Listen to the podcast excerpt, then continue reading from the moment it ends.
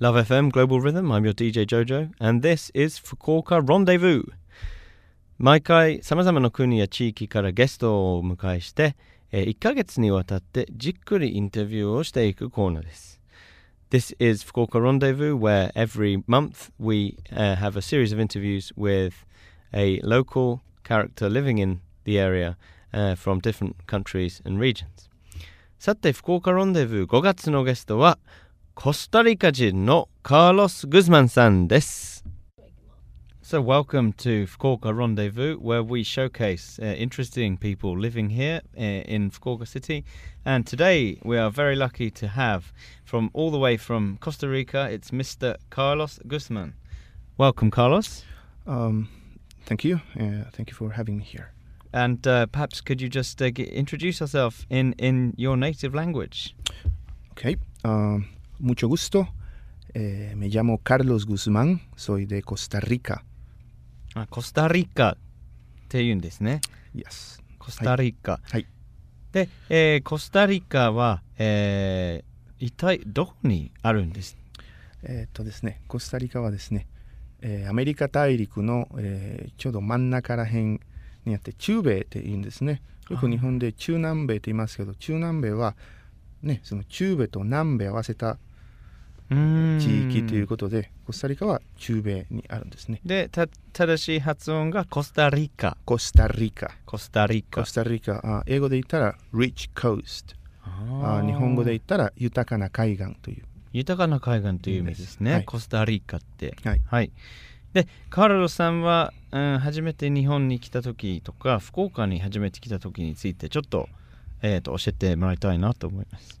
はい。えー、っとですねえー、まあ日本に初めて来たのはもう15年ちょっとに、えー、なるんですね、えー、ずっといるわけじゃないんですけど、えーまあ、初めて15年前に来てその前は、えー、3年間ぐらい日本語を勉強していて、えー、それでまあもうちょっと日本語を上達したいと思ってそれで、うん、あの日本に来たんです、うん、初めて大阪大阪ですねはい。初めて大阪に来て、えー、その3年間で勉強していた、えー、日本語と全く違う 日本語だったので そうですね。大阪は、うん、あの大阪弁とかも覚えましたか、えー、はい。それは、え2ヶ月ぐらい住んでてもうね全くその人人が言ってくれることも分からなくて、うん。うん、えー、そのホストマザーが、えー、じゃあ今度、えー、図書館行ってあの関西弁講座とかの本を探してみましょうと言われて、えー、まあその次の日に図書館行ってすごく分厚い本を借りて、うん、でそれで、あの関西弁を毎度毎度とかとかね。はい。儲かりまっかとかそうそういうなるほどですね。そういうの。はい。ででということは今日本語を勉強しているのが18年目？ですね。はい。それぐらいになります。うん。大阪弁もできて福岡弁も話せて。えー、そうですね。まああの大阪弁もあの博多弁も、えー、ある程度わかるんですけどもあ前の、えー、僕の仕事は、えー、国際協力機構 JICA はいはい、JICA ですね。あの、はい、その JICA で働いてた時にあのできるだけ関西弁とか話さないでくださいと言われてあれからずっとその標準語標準語を話しなさいというというはい言われて。あのせっかく 大阪弁を覚えてそうですね。もうせっかく大阪弁を覚えてからまた標準語に、うんだからまあ今は大体まあ標準語ですね。で今一日の中では、えー、英語、スペイン語、日本語何割ずつですか、はい、そうですね。まあ今今のところはもうどちらも一日にもうずっと全部使って、うん、全部使ってるような感じですね。はい。うん、はい、頭の中はどうなってるか。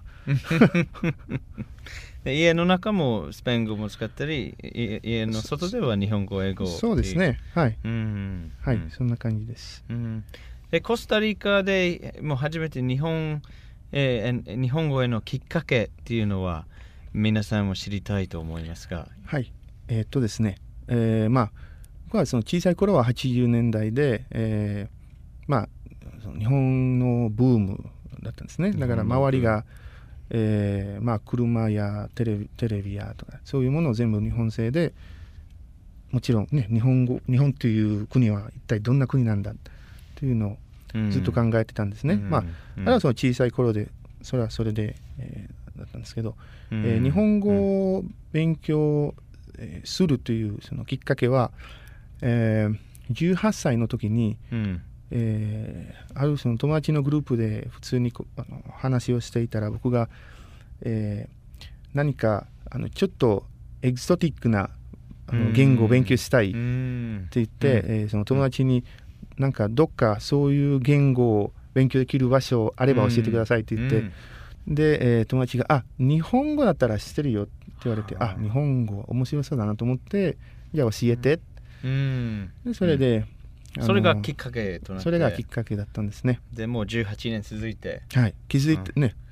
気づいたらここにいるみたいな感じ、なるほど、はい、そのところでまた、えーと、来週再来週さらに、えー、カーロスさんの日本の経験についてもさらにいろいろ聞きたいと思いますのでまた今月よろしくお願いします、はい、ありがとうございます。よろしくお願いします。ではまた来週 LoveFM Podcast. LoveFM のホームページではポッドキャストを配信中。スマートフォンやオーディオプレイヤーを使えばいつでもどこでも LoveFM が楽しめます。LoveFM.co.jp にアクセスしてくださいね。LoveFM Podcast